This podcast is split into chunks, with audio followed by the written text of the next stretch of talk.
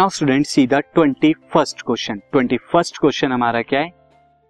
Question is the volume of 500 gram of a substance is 20 centimetre cube. एक 50 ग्राम 500 नहीं 50 ग्राम substance का जो है वॉल्यूम कितना है 20 centimetre cube. If the density of water 1 gram पर सेंटीमीटर क्यूब है so will the substance float और सिंक। तो ये वाटर में क्या करेगा, तैरेगा या डूबेगा। तो इसके लिए स्टूडेंट हमें क्या करना होगा, इसकी डेंसिटी निकालनी होगी। सिंस डेंसिटी की अगर मैं बात करूं, density of substance, density of substance क्या होता है, इज इक्वल टू ये कितना हो जाता है mass upon volume. Mass upon volume, यहाँ पे मास कितना है सब्सटेंस का 50 ग्राम और वॉल्यूम कितना है 20, तो यहाँ पे क्या आएगा 5/2 जो कि 2.5 कितना हो जाएगा ग्राम पर centimetre cube.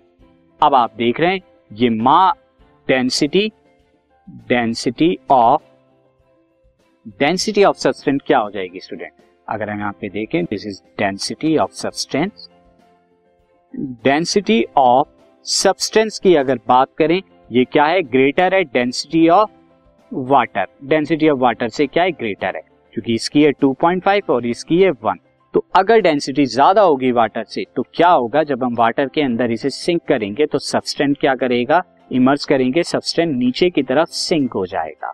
So therefore substance will sink in water, substance will. This podcast is brought to you by hub hopper and Shiksha अभियान।